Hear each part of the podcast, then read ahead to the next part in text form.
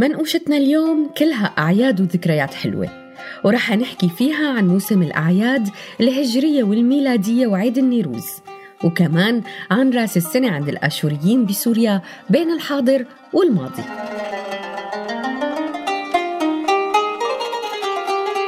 خلينا نبلش أول شي براس السنة الهجرية واللي بيحتفل فيه الناس بالأول من محرم من كل عام وفيه بيتبادلوا التهاني والتبريكات ولازم طبعا يقدموا فيه أكلة حلو.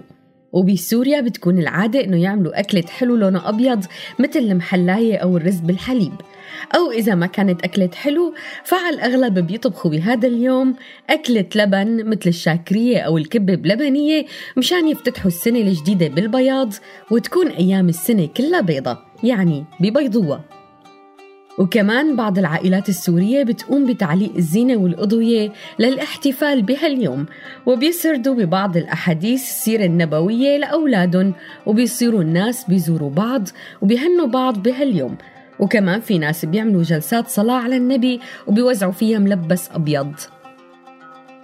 أما عيد راس السنة الميلادية فطبعا بتبلش مظاهره من أول شهر 12 ومن زمان كانت أغلب شوارع سوريا تكون مضواية ومجهزة لاستقبال السنة الجديدة والزينة معبية شوارعنا وخاصة بالقصاع وباب توما وصيدنايا وطبعا أحلى شي كانت فتلة السيارة بالليل بباب توما والقصاع والجو برد لنشوف زينة راس السنة. طبعا كانت زينة كتير حلوة جراس وعربيات وبابا نويل وشجرات عيد الميلاد يلي مزينة بالأحمر والأصفر وكل الألوان. وما مننسى كمان عجقة الأسواق يلي بتصير قبل الكريسماس وراس السنة وجمعات وسهرات الأهل والرفقات يلي ما بتخلص قبل وش الصبح. بس طبعا هي المظاهر تغيرت بعد سنين الحرب يلي مرقت على سوريا وصارت أغلب المعايدات تتقضى على التليفون لأنه الشعب نصه تهجر وتغرب وتشرد وحتى الحالة المادية صارت أصعب بكتير. وكتير صعب تأمين إن كان الحلو ولا الزينة ولا الأواعي. بس بيضل فرحة العيد مكان كتير كبيرة بقلوب السوريين.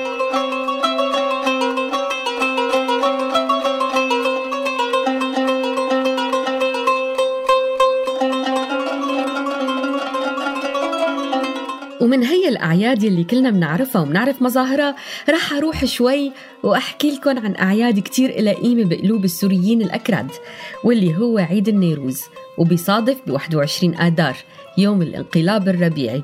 ويلي كمان بيمثل انتصار الخير على الشر بالتاريخ الكردي. ومن مظاهر الاحتفال بهذا العيد لبس اللباس الكردي التقليدي للشباب والبنات والشيوخ. وبيطلعوا الناس للطبيعة للاحتفال بهذا اليوم وبيحضروا الأطعمة والمشاريب الكردية التقليدية.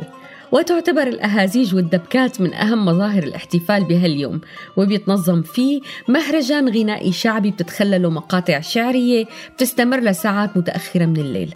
للأسف هاي المظاهر ما ضلت مثل ما هي بوقتنا الحاضر لأنه الحرب حرمت الناس من الفرح والاحتفال بهي المناسبات وخاصة بعد ما صار تفجير بيوم نيروز السنة الماضية واللي راح ضحيته خمسين كردي.